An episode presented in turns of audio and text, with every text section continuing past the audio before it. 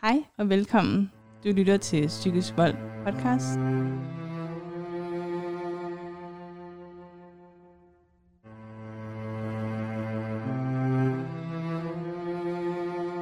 Og lige nu hører du Marie Andersen. Det er mig, der er vært. Og i dag har jeg fået besøg af en super sej og stærk kvinde, der skal dele sin historie med mig og jer, der lytter med. Hej, jeg hedder Stephanie. Jeg er 32 år gammel. Jeg er så glad for, at du har lyst til at være her i dag. Vi snakkede lidt om, at jeg kunne godt tænke mig, sådan, hvis du fortalte lidt om den pige, du ligesom var, inden at du kom ind i et psykisk voldeligt forhold. Jamen, øh, det starter egentlig med, at jeg er en, en meget stærk pige. Jeg passer min skole, jeg går igennem uddannelse, jeg finder mig en sød kæreste, vi flytter sammen. Vi bliver enige om, at det skal ikke længere være os to, og jeg flytter. Og så går der nogle måneder med en profil på en datingside. Og på den her datingside, der falder jeg så ind i den her fyr, som faktisk, ja, vækker min interesse. Jeg tænker, han er da smadret sød. Øhm, og så der begynder mit liv faktisk at ændre sig. Fra at være en, en stærk pige, som siger fra og siger min mening og har styr på økonomien og gode veninder og gode venner. Og Mm. Og det var noget med, at en fra din familie kendte ham. ja, det gør min søster. Mm. Så allerede da jeg begynder at skrive med ham på den her dating-app, fortæller min søster mig, at jeg helst skal holde fingrene væk. Sagde hun noget om, hvorfor? Altså, hvad hendes oplevelse af den her person var? Ikke, ikke hvad jeg husker faktisk, Nej. andet end at hun selv har været på date med ham. Og ja, hun trak jo fingrene til sig, og det synes hun også, at- jeg skulle gøre. Ja. Men jeg lyttede allerede ikke der. Men Øh, der sker jo det, at vi skriver sammen på den her dating-app, og på det her tidspunkt kører jeg i en Brian-bil, og han er Mhm. også interesseret i biler. mm. Så øh, jeg kan ikke huske, der var min bil sagde en, en mærkelig lyd, og han siger, "Jamen, skal jeg ikke komme forbi, og så kan vi lige tage en tur i den, og så kan jeg fortælle dig, hvad der er galt. Og jeg tænker, jo, lad os gøre det, så vi mødes på en parkeringsplads ved et supermarked, og vi kører en tur i min bil, og han fortæller, hvad der er galt, og så siger han, skal vi ikke køre en tur i min bil i stedet for, fordi den er lidt federe. Og det gør vi, og på vores køretur bliver vi enige om at køre en tur på bakken. Så ja, tager vi på bakken, og hvad der helt præcis sker, det kan jeg ikke huske. Mm. Men jeg tærter lidt til ham, og, og så fortsætter egentlig med at gå, og da jeg kigger mig bagud, så er han væk. Og det, der så sker, det er jo, at jeg prøver at ringe til ham, og det viser sig, at han er faktisk kørt. Så jeg står på bakken, som er ret langt væk fra, hvor jeg ligesom bor. Mm. Øhm, og han kommer faktisk tilbage for at hente mig lidt mod hans vilje, men det gør han. Han fortæller mig blandt andet, at jeg kan selv komme hjem, og han lægger min bilnøgle på hjulet på min bil. Så jeg kan jo godt få min bil. Jeg ringer til min søster, og husker ikke samtalen med min søster, men det gør min søster, har også talt med hende om den, altså episoden. Og hun fortæller, at jeg har ringet grædende til hende og vil hentes. Men det har ikke været muligt på det her tidspunkt for hende af nogle personlige årsager at hente mig.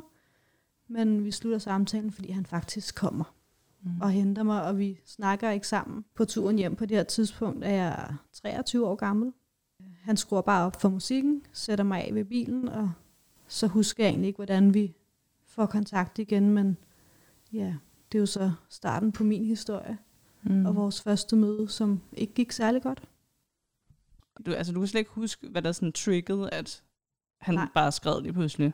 Nej, altså Nej. Jeg tror måske, jeg mindes nu, du spørger om, at vi har prøvet at skrive sammen efter, øhm, og han ville mig jo gerne. Så tror jeg, det er den, jeg er blevet fanget i. Han, vil, han ville mig jo faktisk gerne, ja. trods for, at han var kørt. Mm. Okay, så I har været på første date, Ja. og, og nu er du så kommet hjem. Ja. Og jeg kan egentlig ikke huske, hvad der sker i mellemtiden, men der går jo tre uger, så har jeg fødselsdag. Og han øh, forærer mig en tur i det her øh, og hvad er det, det hedder, hvor man kommer ud og flyve i sådan en rør, og skal ud og prøve det her. Øhm, og jeg kan huske tydeligt, at han bliver sådan lidt negativ på mig, over at jeg ikke re- reagerer positivt nok. Altså, jeg virker ikke glad for gaven. Selvom jeg er glad, så er jeg ikke sådan, juhu. Er du Øh, sådan som person normalt? Ja, jeg er ikke, meget, jeg er ikke så udadreagerende på wow, eller mm. yay, et eller andet. Så jeg bliver selvfølgelig glad, og vi skal afsted. Det er midt i syvende måned, så det er jo fantastisk. Solen er, er god. Han har glemt sine solbriller i hans fars bil. Og han går helt amok, fordi hans far ikke kan finde solbrillerne, fordi vi skal jo nå til Tostrup på et bestemt tidspunkt. Og da vi har et lille stykke vej, så er vi jo jeg er nødt til at køre i god tid. Og jeg kan huske, at han bare tyrer hans telefon ned i, ned i jorden foran mig, eller ned i hvad hedder bunden af bilen, hvor jeg sidder. Og vi kører 220 på motorvejen. Altså han er, han er hissig, han er gal, han er ikke særlig rar at være sammen med, Mm. så jeg er jo meget stille. Øhm, Det kommer så nok lidt af den adfærd, han har, og han jo allerede har ytret utilfredshed med, at jeg ikke har virket glad nok Mm. for den her gave. Vi går ind, og det er lidt som om, han bliver en anden person. Vi går ind og får den undervisning, der skal til, og vi kommer op og vi flyver, og det er egentlig en super fed oplevelse. Vi øh, går ned i bilen og bliver enige om, at vi kører til Roskilde Havn og spiser en is. Du siger, at det var som om, han blev som en anden person, da I kom derind. Altså betyder det så, at han er glad? Jamen, så er han glad og rar at være sammen med, og altså, Mm. det hele ender i en god oplevelse. Jeg tror ikke, der er nogen ude på stedet, som har opdaget, hvor sur han har været. Men vi kører til Roskilde og parkerer lidt ved siden af, af havnen for at få en gåtur også. Det er jo godt vejr, og vi skal hygge os.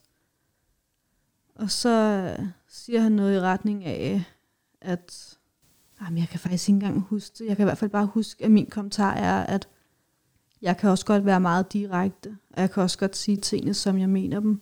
Jeg har jo ekstra sko med, fordi vi har været oppe at flyve, og der skal du have lukket sko på. Og de ligger jo selvfølgelig i bilen, men han fortæller mig, at jeg har jo sko på. Jeg har mit dankort med, så jeg kan jo selv komme hjem. Så han vælger faktisk at gå tilbage til bilen, lad mig stå i Roskilde, og så kan jeg jo så Mm. selv kom hjem derfra. Øh, jeg ringer til min søster og får hende til at komme og hente mig. Og vi kører til der, hvor vi nu bor på det her tidspunkt. Vi bor ikke sammen, vi bor ret tæt på hinanden. Men min bil stod hjemme ved ham, og jeg havde selvfølgelig også nogle ting hjemme ved ham. Og kører hjem til ham, og han har så hoveddøren åben, men døren fra entréen og ind til stuen er, er låst, så jeg kan ikke komme ind. Men han har pakket alle mine ting, kan jeg huske. Og dem tager jeg selvfølgelig af min bil. Og hvad der sker resten af den dag, kan jeg ikke huske. Men ved fra min søster af, at så har jeg været sammen med hende og hendes veninde resten af dagen. Så okay. det er lidt som om, at det bliver fortrængt. Ja, altså nu så du også lige, at jeg lige åbnede mine øjne meget stort, da du sagde, at han havde pakket alle dine ting og sådan noget ude foran, fordi det havde jeg ikke engang lige set komme. Altså det var jo godt nok, øh, hold da op. Ja. Så, så hvad der er gået igennem hans hoved, det, det ved jeg ikke. Men det var i hvert fald nok til, at nu skulle vi ikke være sammen længere. Ja. Men jeg er jo stadigvæk interesseret i, hvem er han, og det er lidt som om, at jeg allerede der lukker øjnene for, for de negative ting, fordi jeg bliver der stadigvæk. Men trods for, at to gange, at han er kørt fra mig på tre uger, han kommer selvfølgelig tilbage den første gang, men at jeg allerede der ikke forsvinder, fordi jeg bruger trods alt lidt over tre et halvt år sammen med ham. Nu springer vi lige tilbage til første date. Kan du huske, hvad du tænkte første gang, du så ham? Synes du, han var flot, eller kunne du mærke, der var en tiltrækning? Jeg tror, det jeg er blevet draget af, det er hans, den person, han var, når han var glad. Altså meget energifyldt. Han fylder meget i et rum, Mm. og griner, og, altså mega charmerende. Nu siger du selv, at du ikke er sådan en, øh, der måske reagerer så voldsomt. Altså, når man får en gave, så det, man er glad og siger tak, men det er ikke fordi, man står og jubler. Nej, Så jeg tænker måske, om det er det, du også har været lidt draget af hos ham, hvis han er sådan en type, der ligesom har øh, nogle voldsomme følelser, som han giver udtryk for. Ja, det kunne det sagtens være. Han havde noget, jeg ikke havde. Ja. Som sagt husker jeg ikke dagen. Mm. Øh, det eneste, jeg husker, det er jo selvfølgelig det, som jeg allerede har fortalt, jeg har oplevet. Ikke? Og sådan er det faktisk i rigtig mange situationer, og faktisk hele den periode, hvor jeg har været sammen med ham. At der er mange hændelser, hvor jeg husker hændelser, men jeg husker ikke følelserne, jeg husker ikke, husker ikke hele dagen. Jeg husker bare lige det her. Mm. Så det er sådan en glimt, du har. Ja. Og hvad sker der så? Og det synes jeg egentlig er rigtig svært at svare på, fordi jeg husker ikke kronologisk, hvad der, hvad der er sket. Mm. Det er simpelthen bare mange små episoder. Ja, og det fortalte du mig jo allerede, da vi snakkede i telefon sammen, og der er mange ting, du ikke har kunne huske. Så du har faktisk øh, skrevet alle mulige ting ned til i dag, og forberedt dig og snakket med andre pårørende også, for Ja. ligesom at kunne, kunne snakke om det i dag, ikke? Jo, helt bestemt. Og jeg har jo egentlig været meget åben omkring det altid, og fortalt, og ikke været påvirket. Men som du så tidligere, så har jeg jo fået min søster til at skrive hendes oplevelse ned, hvad hun har, hvad hun har følt igennem alt det her. Fordi det også handler meget om de pårørende. Men der blev jeg jo enormt rørt, Mm-hmm. fordi det var, det var hårdt. Ja. Selvom at vi er over det i dag, og vi har et fantastisk forhold til hinanden, så var det bare svært at åbne op for de ting, som jeg har budt hende, for det er egentlig sådan, jeg vil se det. Jeg bliver jo 24 der i, i sommeren, efter vi mødes, og i oktober måned, det vil sige, det er jo så kun lidt over tre måneder, efter jeg møder ham, bliver min søster alvorligt syg. Og hun bliver faktisk så syg, at hun bliver, bliver indlagt. Øhm, jeg er heldigvis uvenner med ham, og er af den årsag hjemme hos mig selv, da min søster hun har brug for at blive kørt på hospitalet. Og imens hun ligger på hospitalet, er hun ikke kontaktbar. Hun ligger i kunstig koma. Men jeg besøger hende faktisk ikke overhovedet, fordi ja, jeg ved egentlig ikke, hvad, hvad årsagen er, men jeg tror, at han har fået trukket mig ned over hovedet, at det ikke er nødvendigt, fordi hun er der jo ikke. Hun ligger der jo bare. Men priser mig også lykkelig den dag i dag for, at da min far ringede og sagde, nu er hun vågnet, at der var vi igen uvenner, øh, så jeg kunne hurtigt vende bilen og køre på Hillerød Hospital til min søster, fordi at jeg var ligesom det, hun bad om, da hun vågnede. Mm. Så når I bliver uvenner, så bliver du smidt ud, eller hvad? Ja, fordi vi bor jo faktisk ikke sammen, Okay. og det gør vi ikke på noget tidspunkt. Men jeg bor i en by cirka 10 km væk fra ham, og i januar måned, det vil sige, at vi har kendt hinanden et halvt år, flytter jeg til samme by som ham, og vi bor 350 meter fra hinanden. Så det var jo nemt for mig at komme, komme hjem Men flyttede du derhen for at være sammen med ham, ja, for at være tæt på ham. men I kunne ikke flytte sammen? Mm, det har aldrig været på tale, faktisk. No. Så det, jeg skulle lige tænke mig om, da mm. du Mhm. så spørger mig, fordi det har vi slet ikke talt om. Nej. Øhm, men han har jo allerede der også udvist, at han har været mere eller mindre ligeglad, fordi jeg kan huske, at der var en dag, hvor at, at jeg cyklede fra ham til mig, så jeg har simpelthen cyklet de her ja, 9-10 km hjem om aftenen, velvidende, jeg skulle på, på arbejde dagen efter, uden lys på cyklen. Så, og det var allerede inden jeg flytter, det vil sige allerede på, på de første seks måneder. Ikke? Mm. Øhm, og så derfra, så tager det jo egentlig bare fart og bliver, jeg har lyst til at sige, voldsommere og voldsommere. Mm. Han har ikke på noget tidspunkt, inden jeg flytter til samme by som ham, været, været fysisk heller. Og jeg tror måske, det er måske der, jeg prøver at den dag i dag at se, hvad var det, der gik galt. Fordi på det her tidspunkt ved jeg ikke, hvad, hvad psykisk vold er. Mm. Det eksisterer slet ikke. Jeg troede, at vold det handlede om, om deciderede fysisk kontakt. Man kan jo også sige, at fysisk vold er jo også en form for psykisk vold. Altså, for mig i hvert fald, der handler alt det her om, at du skal nedbrydes. Men du siger, at han først bliver fysisk, efter du har flyttet til byen, Ja. ved altså tæt på ham ja, jeg har jo undersøgt lidt til at skulle, skulle komme i dag. Deriblandt har jeg været inde på mit sundhed for at gå ind og, og læse i journaler. Og der kan jeg se, at 11 måneder efter vores første møde, øh, er jeg på, på hospitalet, fordi jeg har slået hånden ind i en mur og brækket hånden. Og mange vil jo nok sige, at det er, din, det er din egen skyld, det var dumt gjort. Men jeg blev drevet så langt ud den dag, fordi han mente, jeg havde været ham utro. Okay, så det var faktisk dig, der havde gjort det, det selv? det var mig, der Okay. havde gjort det. Det starter med, at vi havde haft købt den her hund sammen, og jeg skal hente hundemad til den i en lille by ved siden af, hvor, hvor vi bor. Og så har han besøg af en kammerat, og jeg siger, men jeg kan da bare tage dig med, så kan jeg sætte dig af på stationen, så du kan komme hjem. Og han siger ja tak, og ham her, min daværende kæreste, øh, tror, at vi har både haft sex i bilen, og altså, der, der er mange beskyldninger, så da jeg kommer hjem, så får jeg jo smidt alt det her i hovedet. Trods for, at han har snakket med mig i bilen på vej derned. Han ved, at jeg har sat ham af, og er forholdsvis hurtigt hjemme igen. Hvis du tænker over det nu, tror du så, at han oprigtigt var jaloux, eller at han bare vil gerne vil have noget at være sur over? Jeg tror ikke, han har været jaloux.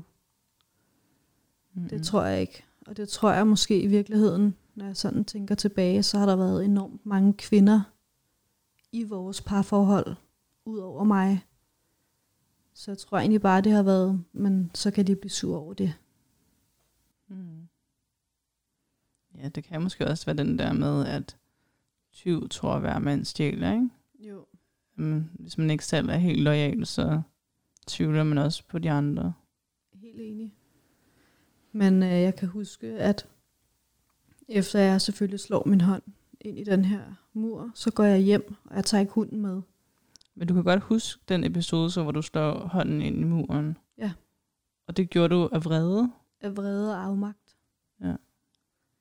Øhm, og jeg går hjem, og hunden bliver hos ham. Og så ringer han klokken, jeg ved ikke om den har været 11 om aftenen, at jeg skulle være sød og, og komme og gå med hunden, fordi det var jo min hund, og han skulle ikke gå med den. Og så kan jeg huske, at, øh, at jeg står øh, med en hånd, der er virkelig hævet, fordi på det her tidspunkt har jeg ikke været på skadestuen, fordi der var jo ikke noget galt. Altså, jeg slog bare hånden. Altså, jeg negligerede måske lidt mig selv. Mm. Var det dig, der sagde det til dig selv, eller var det... Okay. Men hvor han sagde, at- at når den er, er så hævet, og den har den farve, så er du altså nødt til at, at tage på skadestuen. Det sagde din kæreste på det tidspunkt? Ja. Okay, så der prøver han ligesom at vise, at han måske tænker på dig. Ja, det tror du er ret i. Mm. Øhm, og jeg kan huske, at jeg siger til ham, at jeg har enormt svært ved at øh, give hunden sele på, fordi det er en, ja, en hund, der ja, det er en mops. Den skal have noget om halsen og noget om kroppen, for ikke at stikke af ud af den her snor. Og det har jeg rigtig svært ved. Ja, det er klart, hvis du kun har haft en hånd at arbejde med, og den anden gør hamrende ondt. Ja, men det hjælper han heller ikke med. Altså, den kan jeg klare selv. Og, og dagen efter har jeg faktisk et hospitalsbesøg, og det er kun derfor, at så går jeg lige forbi skadestuen. Fordi på det her tidspunkt, så skal man jo bare dukke op. Så jeg går ind, og der bliver taget billeder, og de spørger selvfølgelig, hvordan er du kommet herop? Jeg har jo kørt selv. Og de skriver, kan jeg jo læse i journalen, at jeg har fået at vide, at jeg ikke må køre hjem selv. Men jeg ved jo godt, jeg har jo ikke en kæreste, jeg kan ringe til, som kan komme og hente mig. Så Hvad med din familie? de er jo på arbejde, det er jo midt på dagen. Men sagde du til dem, at øh, du var på skadestuen? Det mindes jeg i hvert fald ikke Mm. overhovedet, andet end at jeg øh, ringer til min mor. Hun har ikke bil på det tidspunkt, og arbejder i Hillerød. Så er det jo nemt for mig at komme forbi hendes arbejde. Og så kan hun så tage bilen derfra, ikke? Mm. Og jeg husker også, at hun låner min bil, fordi jeg jo selvfølgelig får armen i gips. Og hun låner den et stykke tid indtil, at nu kan jeg altså ikke holde ud med at ikke at kunne komme rundt selv. Fordi det er rigtig svært. Jeg er sygemeldt på mit arbejde på det her mm. tidspunkt. Jeg kan ikke komme rundt. Jeg kan ikke komme ned og handle. Jeg kan ikke noget. Øh, Mm. Det er venstre arm. Jeg har i gips. Så jeg kan jo faktisk godt køre bil. Trods for, at det ved jeg godt, jeg ikke må. Så jeg får jo fortalt min mor, at jeg skal bruge min bil igen. Fordi at i det her forhold, der er jeg meget sådan, at når man, det er mig, der skal handle. Altså jeg skulle sørge for de praktiske ting. Og det er lidt svært uden en bil, når man kun har en arm at bære i. Mm. Jeg kan måske også få en følelse af, at du ikke rigtig måske har været så god til at spørge om hjælp. Altså, du vil gerne gøre tingene selv. Ja, Har du altid, det har du altid gerne ja vil? det har jeg altid gjort, og også den dag i dag, så er jeg også sådan. Ja. Men har også lært igennem noget behandling, at jamen, du er nødt til at spørge om hjælp også. Ja. Og jeg kan jo se, når jeg spørger om hjælp, jamen, jeg får jo aldrig nej.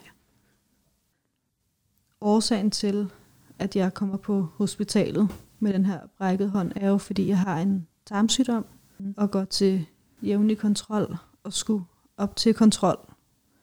Øh, og jeg tror, havde jeg ikke haft den tid, så var jeg heller ikke taget på skadestuen.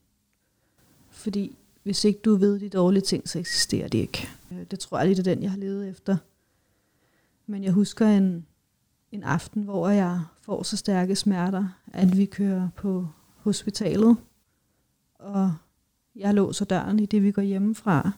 Kommer på hospitalet, og når man har en tarmsygdom, så bliver man sådan lidt, når skal jeg have en finger op, så er det det, vi gør. Mm. Og jeg siger jo, det er fint, men min daværende kæreste sidder jo over ved væggen, og jeg ligger i sengen, og lægen kommer og trækker et gardin imellem os. Fordi han synes jo, det er jo Mhm. normalt, det er det, man gør, når nogen skal have Ja. bukserne af. Og det er simpelthen nok til, at han bliver sur. Og faktisk også vil køre fra mig. Men Bliver han sur i rummet, eller først bagefter? Jamen, han går faktisk ud. Øhm, og de vil gerne indlægge mig til observation. Men det modsætter jeg mig. Fordi jeg ved godt, så kan jeg ikke komme hjem. Kan du huske, hvad din læges reaktion var på, at han gik lige pludselig? Overhovedet ikke. Mm. Jeg har prøvet at søge efter det, om der står i min journal nogle steder, men Mm. ja, i og med, at jeg ikke så godt husker, hvornår tingene er sket, i hvilken rækkefølge, så har det også været svært at vide, hvornår skulle jeg lede efter informationerne. Så tror jeg egentlig, at vi har været igennem det første år. Okay. Der har nok været en masse ting, jeg ikke husker. Men jeg husker på vores etårsdag, der skal jeg hjem til ham, fordi jeg har bestilt en taske på nettet. Den vil jeg gerne have. I skulle ikke fejre etårsdagen? Nej, fordi vi faktisk, vi har været meget sådan, så har vi været gode venner, så har vi været uvenner og gode venner og uvenner. Det er egentlig sådan gennemkørende hele vores forhold. Mm. Den her dag er vi egentlig uvenner, og jeg husker, at jeg med en veninde skulle på striben. Det var fredag. Og hende har jeg en aftale med, men jeg skal jo lige over og hente den her taske. Hvad er det, striben er? Striben, det er hurtige biler. Og det var jo interesse, jeg havde, og min Mm. mm. veninde også. Så derfor så skal vi jo ind og kigge, og jeg havde Mm. aldrig været der før, og Nej. det er det, vi gør. Mm. Men jeg kommer over til hans lejlighed, og døren er låst, og jeg banker på, og kan egentlig godt se, at hans bil ikke er der, men hans havedør er åben. Så jeg banker jo bare på, og han er typen, som altid lukker alt, når han forlader sit hjem. Men døren bliver ikke åbnet af ham. Døren bliver åbnet af en anden pige, kvinde, på vores etårsdag, så det var jo noget af en overraskelse, og spørger hende selvfølgelig, hvem hun er, og hvad hun laver, om hun er klar over, at han har en kæreste, og Ja, der må du også have løbet koldt ned ryggen på dig. Altså. det gjorde det også, og jeg kan huske, at jeg kommer ind, og jeg er meget sådan, altså jeg kigger i alle skabe og skuffer, og altså bare for måske lidt, og det her det er mit territorie, hvad laver du her? Øhm, jeg husker ikke, at jeg bliver ked af det den dag. Mm. Jeg bliver nok mere vred over, hun er der. Hun ender så også med at stå ude foran døren sammen med mig til han kommer hjem, og han kører hende til stationen, går hjem til mig selv, og så kommer han faktisk hjem til mig, efter han har kørt hende på stationen, og takker mig faktisk for at være kommet, fordi han kunne ikke komme af med hende. Og Men sagde han, hvorfor de var mødtes? nej, ikke andet end, at de havde skrevet sammen, og så Okay. mødtes sådan, ikke? Øh, Det er også enormt snedigt, den måde, han takler det på. Fordi det er jo ret svært at være sur på en, der står og siger positive ting. Det har man jo også set nogle gange i sådan de der øh, mobbe-situationer, hvor der er blevet kørt sådan nogle tests med, at den ene står og sviner den anden til, mens den anden bliver ved med at sige, jamen du er også bare rigtig sød, og jeg kan godt forstå, at du har det på den måde. Og så ser man de der, der nu skal prøve at mobbe den anden, til sidst ikke har mere at sige, fordi at, det, at de ikke rigtig kan svare igen på noget. Mm. Jeg tror, jeg tror, det er det, der sker. Fordi jeg husker heller ikke, at jeg er ked af det. Mm. Men jeg har jo enormt dårlig samvittighed, fordi jeg kom jo ikke på striben den dag. Mm. Og jeg har ikke talt med hende om det faktisk. Men jeg har garanteret lovet. Det skulle ikke Mm. undre mig. Det sker jo så, ja, som sagt, et år efter vi, vi mødtes. På det her tidspunkt har jeg stadigvæk hånden i gips. Og så står jeg, nu har jeg jo skrevet det ned, så derfor kan jeg jo ligesom sætte lidt dator på. Mm. Men det er jo så fem dage efter, jeg har været over og se den her anden Peter, og skal give øh, vores hund snor på igen. Men det er jo igen lidt svært med, med en hånd. Mm. Men øh, jeg står så foroverbåret og skal have givet ham snor og sele på, hvor at min kæreste tager fat om mig og klemmer rigtig hårdt omkring min brystkasse.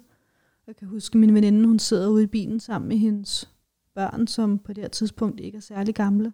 Mm. Øhm, jeg tror, at de må være fem år cirka på det her tidspunkt. Og jeg øh, kommer grædende ud til bilen, fordi han har faktisk klemt så hårdt, så jeg dårligt kan trække vejret. Og jeg kan næsten ikke græde. Jeg kan, altså, jeg har rigtig ondt. Hvorfor krammer han dig så hårdt? Eller kramme, jeg ved jeg ikke, man kan kalde det. Men... Jamen, han, jeg står foroverbåret, Mm. og så tager han fat omkring mig, som om han vil kaste mig over skulderen. Men er han vred på dig, eller hvad? Jeg kan ikke huske det. Okay. Han påstår, at han troede, jeg ville slå ham. Med, med ryggen til og foroverbøjet. Og Med en, hunden. ja, og den ene øh, i gips. Ja, så han, det troede han jo, så jeg ender faktisk jo med at sidde derude i bilen, og de her to børn på bagsædet, som, altså, jeg har, det har jeg dårlig samvittighed over, at Mm. hun har trukket hendes børn med ind i noget, der skulle være en fredelig afhentning af en hund, som så endte sådan her. Ja, men det er jo ikke din skyld. Men, men det er det, man føler. Ja. Altså, øh, så står vi der, og ja, der kommer også en anden kvinde til stedet, som også kender ham, som siger, nu gasser vi lige ned, og altså, I skal bare, I skal bare køre herfra. Mm. Vi kører derfra, og jeg kan ikke huske, hvor vi kører hen med hendes børn, men vi kører i hvert fald på skadestuen, fordi jeg har så svært ved at trække vejret. Men var det egentlig første gang, han var fysisk over for dig så? Det er første gang, jeg, jeg husker det. Ja. Altså- Altså. Måske det er også derfor, at altså, en ting er, at det er ret voldsomt, det han gør i sig selv, men det måske har været mere voldsomt, hvis det så er første gang også. Ja. Man bare sidder og tænker, hvad fanden skete der der? Fordi jeg kan jo, kan jo læse i journalen, og jeg husker ikke, og jeg mindes heller ikke, jeg har sagt noget, men at der står i min journal, at jeg er blevet overfaldet af min kæreste. Øhm, jeg kan også læse mig frem til, at jeg har blå mærker, og hvor store de er, står også noteret. Mm. Det kan jeg heller ikke huske. Jeg kan huske det, fordi jeg læser det, men, men ellers ikke. Øhm, men han tager også kvælertag på mig. I samme situation. Ja, men, men hvad der mere sker, det ved jeg faktisk ikke. Mm. Øh, andet end at de selvfølgelig har undersøgt øjne og glemmemærker på hals, og altså at, at jeg er okay. Mm. Øhm, og de skriver også, at jeg har oplyst, at jeg vil melde episoden til politiet. Men det har jeg aldrig gjort. Men var der nogen, der var nogen med dig, da du var der? Så jeg har ikke, jeg har ikke været alene. Nej.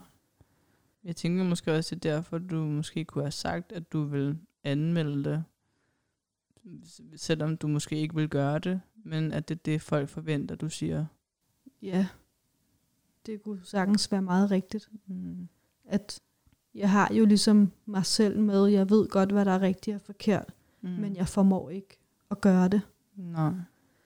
Øh, og så går der små fire måneder, og jeg kan ikke huske, hvornår det hele kommer ind i billedet, men han har en daværende kammerat, hvor han bliver introduceret for hans kærestes søster, som faktisk er en del af vores historie i, i hvert fald et års tid. Øhm, vi er uvenner, det er den 28. oktober, øhm, hvor øh, jeg beslutter at gå en tur. Jeg kan godt lide at, at gå, når jeg har noget at tænke over, så tænker jeg, så går jeg en tur. Jeg går til den næste store by, og så tager jeg bussen hjem. Mm. Og jeg når ikke særlig langt. Øh, jeg har måske gået en times tid. Øh, så kommer han faktisk kørende forbi mig. Og kører selvfølgelig ind til siden og siger, du skal jo ikke gå her i regnvejr. Øh, skal jeg ikke køre dig hjem? Og jeg spørger selvfølgelig, hvor han skal hen, om han skulle ind til hende her på, på Amager. Øhm, og jeg var sådan lidt, jeg skal ikke ind i bilen sammen med dig. Mm. Altså, jeg har sat mig for, at jeg skal, skal gå en tur, og så ligesom få, få renset tankerne sådan. Men øh, det, der så sker, det er, at øh, han øh, påstår, at han vil skubbe til mig med bilen, men han kører faktisk min fod over.